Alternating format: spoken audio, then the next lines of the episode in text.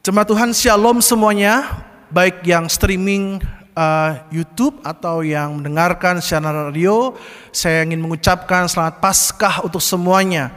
Mungkin Anda bisa menyampaikan salam bagi anggota keluarga di rumah, sampaikan salam Paskah satu dengan yang lain. Saya juga mau menyapa para pelayan Tuhan di sini, saudara. Bagi orang tua yang yang anaknya masih di kamar boleh dipanggil karena kita mendengarkan cerita firman Tuhan bersama-sama di ibadah intergenerasi pada pagi hari ini, saudara. Hari ini spesial karena saya tidak sendirian, saudara. Saya ditemani dengan dengan adik kecil saya, ke mana ya? Uh, namanya Kristan, saudara. Kita begini dulu ya. Kristan, Kristan kamu di mana? Loh, kok di belakang? Kamu ngapain di situ? Ayo, ayo keluar. Ini ada ada ada banyak orang ini. Ayo dong, keluar dong. Nggak mau om. Kenapa? Ntar ya saudara ya. Kamu kenapa? Kenapa kamu nggak mau keluar? Aku sedih. Loh, kenapa kamu sedih? Ada apa? Hei, ada apa? Aku sedih om.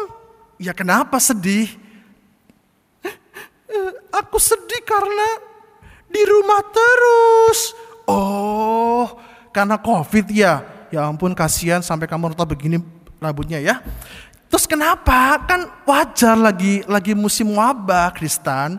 Iya sedih gak bisa ke mana-mana karena ada itu loh om koro-koro itu corona iya corona eh, kapan ya om coronanya pergi Kristen takut takut apa takut kalau ada apa-apa sama papa mama oh jadi kamu takut, Kristen? Iya.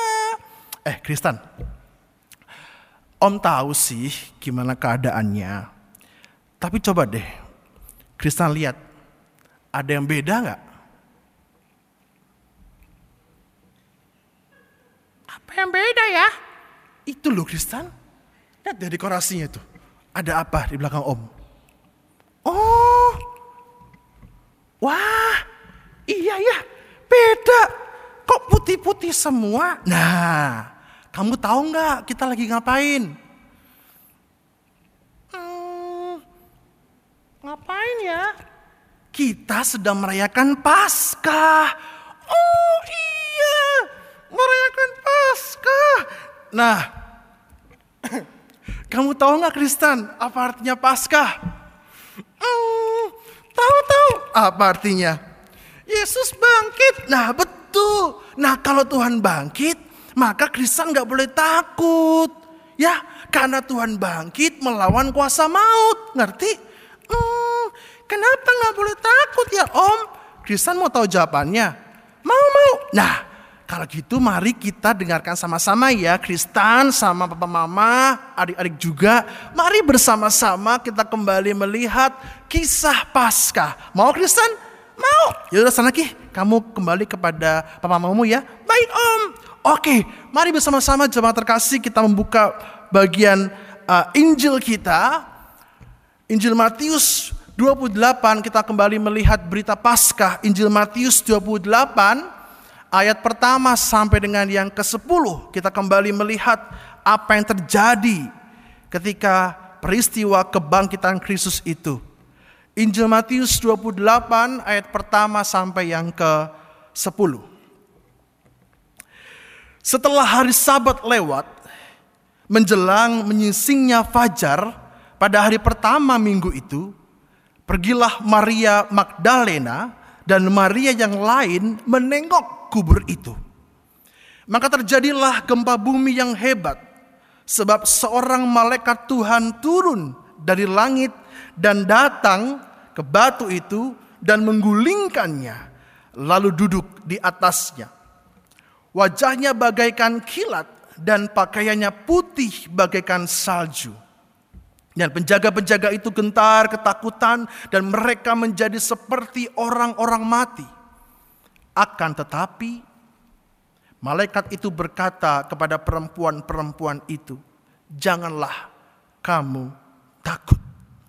Sebab aku tahu kamu mencari Yesus yang disalibkan itu. Ia tidak ada di sini. Sebab ia telah bangkit. Sama seperti yang telah dikatakannya. Mari lihatlah tempat ia berbaring. Dan segeralah pergi dan katakanlah kepada murid-muridnya bahwa ia telah bangkit dari antara orang mati. Ia mendahului kamu ke Galilea. Di sana kamu akan melihat dia. Sesungguhnya aku telah mengatakannya kepadamu. Mereka segera pergi dari kubur itu dengan takut dan dengan sukacita yang besar dan berlari cepat-cepat untuk memberitahukannya kepada murid-murid Yesus. Tiba-tiba Yesus berjumpa dengan mereka dan berkata, "Salam bagimu." Mereka mendekatinya dan memeluk kakinya serta menyembahnya. Kata Yesus kepada mereka, jangan takut.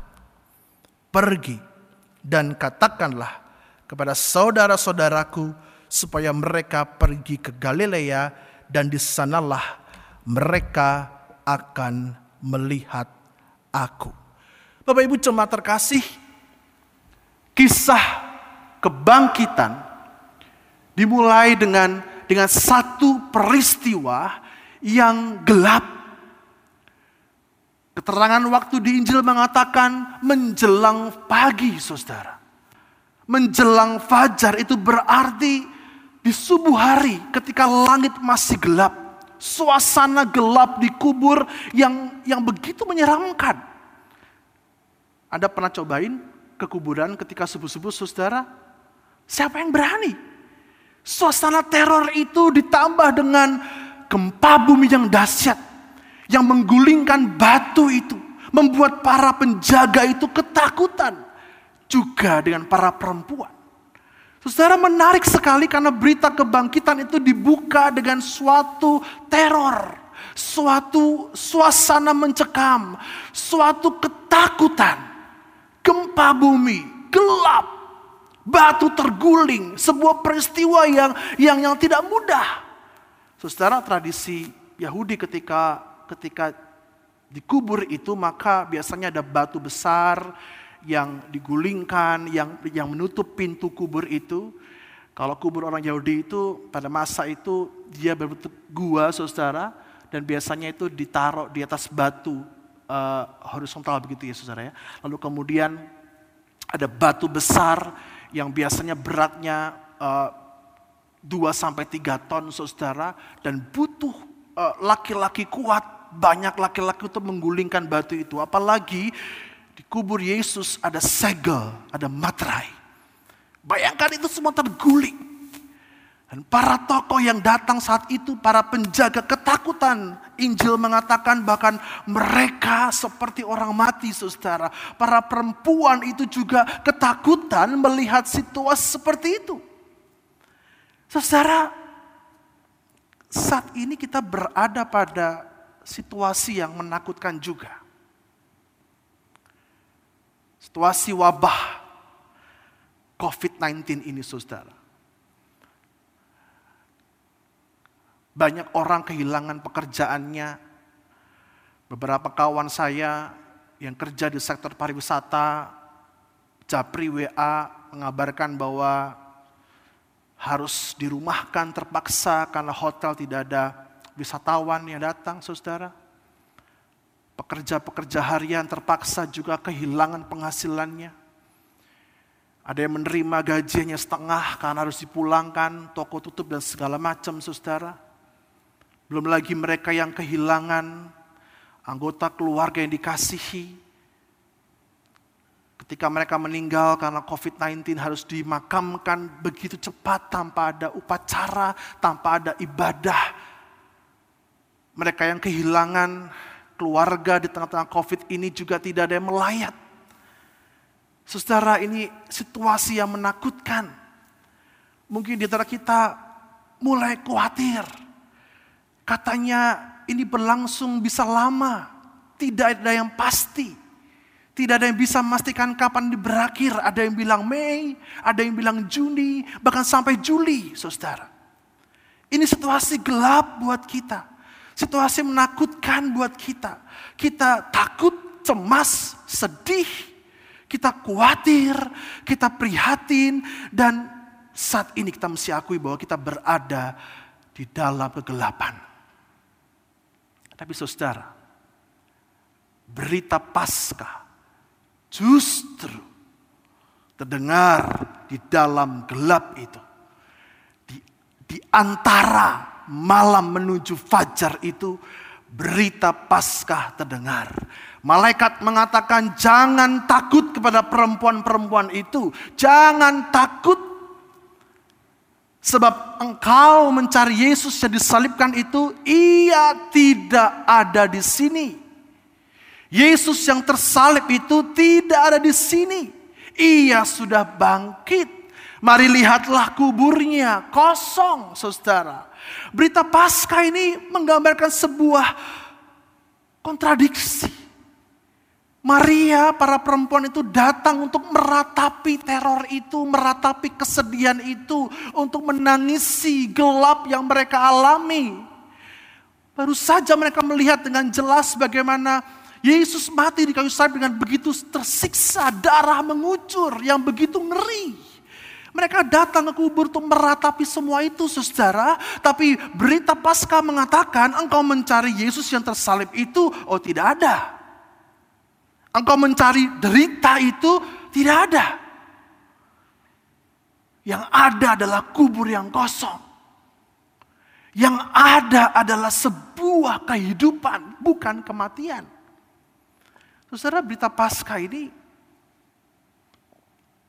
ingin mengabarkan kepada kita bahwa kesedihan itu tidak selamanya tetap karena ada pengharapan dan penghiburan. Kekecewaan itu tidak selamanya tetap.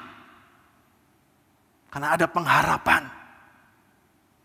Derita itu tidak selamanya tetap. Atau permanen saudara. Karena ada kehidupan. Kematian Kristus tidak selamanya tetap. Karena dia bangkit. Memberi kita pengharapan. Saya mengutip satu refleksi dari pendeta Yowas dalam bukunya tentang Paskah. Dia mengatakan bahwa berita Paskah adalah peristiwa matinya kematian. Dan karena itulah saudara, berita Paskah itu menjadi sebuah pengingat buat kita bahwa kesedihan, dosa kita, kekecewaan, derita, ketakutan itu bukan titik akhir. Tetapi koma. Koma karena Kristus bangkit. Koma karena ada pengharapan di sana. Koma karena ada penghiburan di sana. Koma karena ada pengampunan di sana saudara. Koma karena gelap ini akan berakhir dan fajar akan menyingsing di sana. Karena Kristus bangkit. Karena cahaya kebangkitan ini saudara bersinar buat kita. Buat dunia. Tapi saudara menarik sekali. Dalam Injil Matius di ayat 8. Mari kita buka bersama-sama lagi. Injil Matius 28 di ayat 8. Kita melihat di sini. Meskipun para perempuan itu telah mendengar berita sukacita, berita Paskah yang disampaikan oleh para malaikat. Di ayat 8 dikatakan demikian.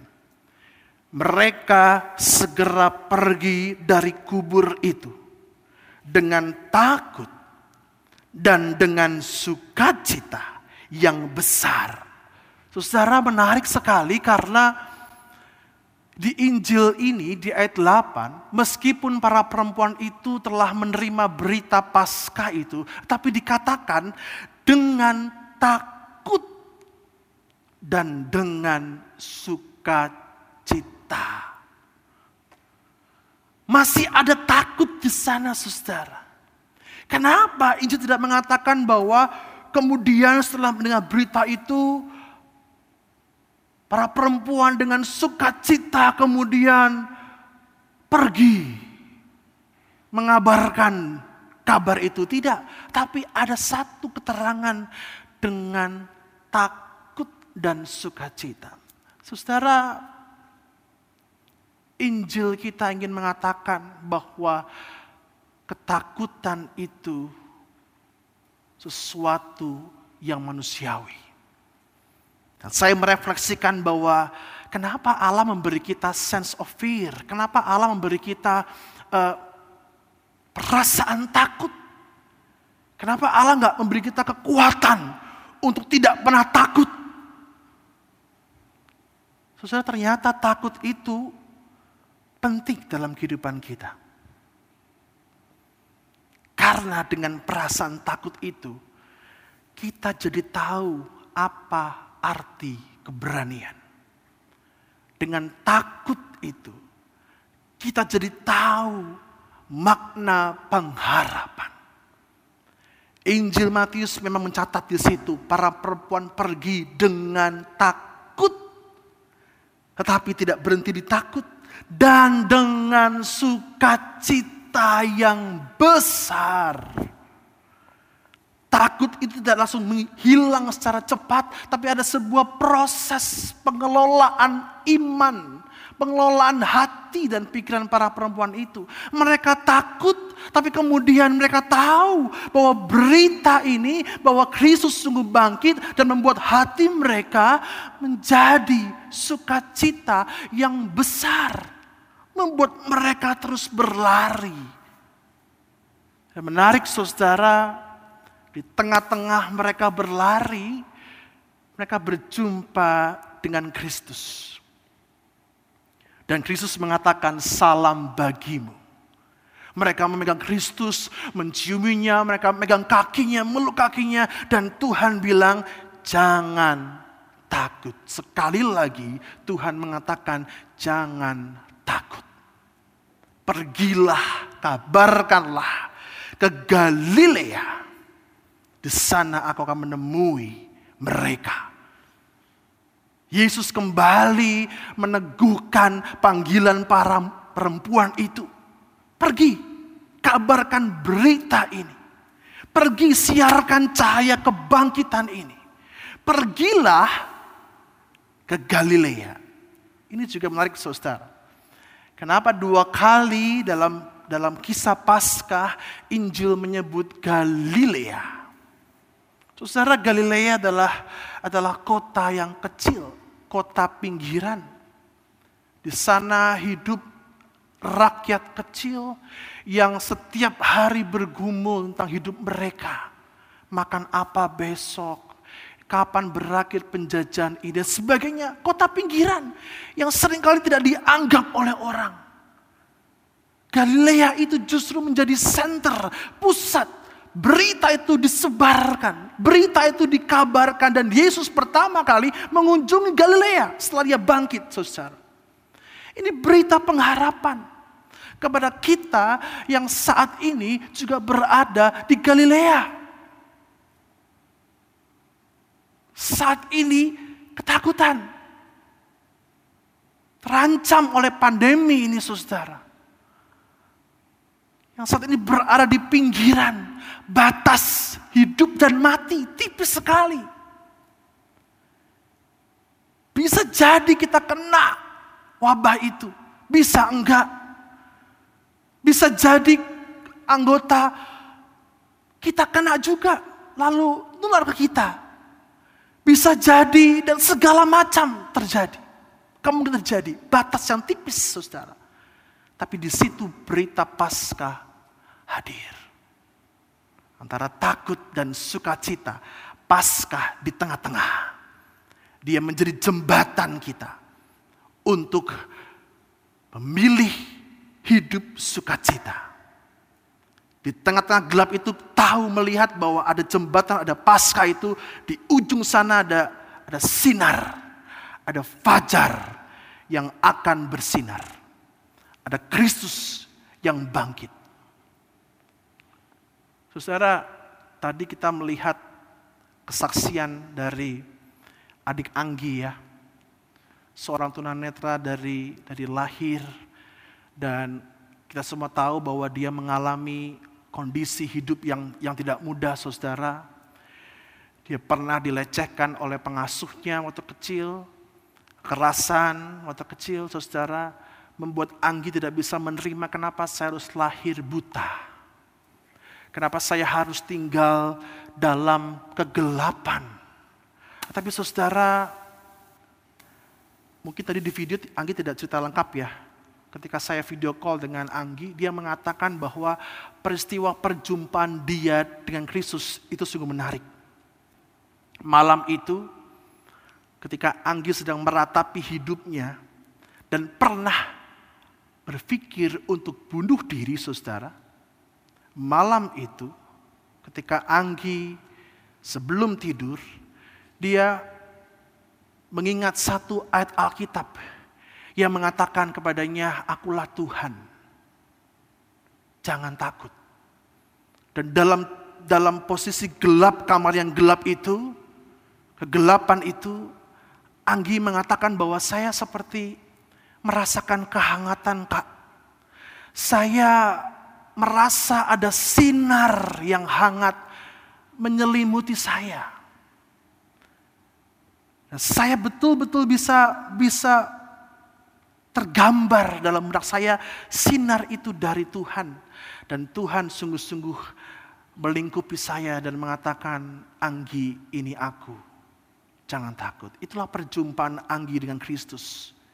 Yang membuat dia kemudian mengambil sekolah teologi untuk mengambil ilmu konseling pastoral karena dia ingin mempastoral, karena dia ingin menjadi konselor bagi bagi anak-anak yang yang punya keterbatasan, yang mengalami kekerasan fisik, yang mengalami pelecehan seksual untuk bisa menemukan cahaya Kristus itu. Perjumpa dengan Anggi membuat dia ingin menjadi pelayan, penginjil bagi komunitas tunanetra yang yang saat ini saudara. Untuk apa? Untuk membagi sinar pengharapan yang telah ia terima. Saudara, para perempuan ketika dia mereka memegang kaki Yesus, Yesus mengatakan jangan takut, pergi. Diutus saudara. Kita yang telah mendengar berita Paskah ini, kita yang telah mendengar dan menerima sinar kebangkitan ini diutus untuk menjadi apa? Mercusuar kasih Allah. Dekor kita ada mercusuar di sini saudara. Untuk menjadi suar api, menjadi suar cahaya kasih Allah kepada dunia yang sedang gelap ini saudara.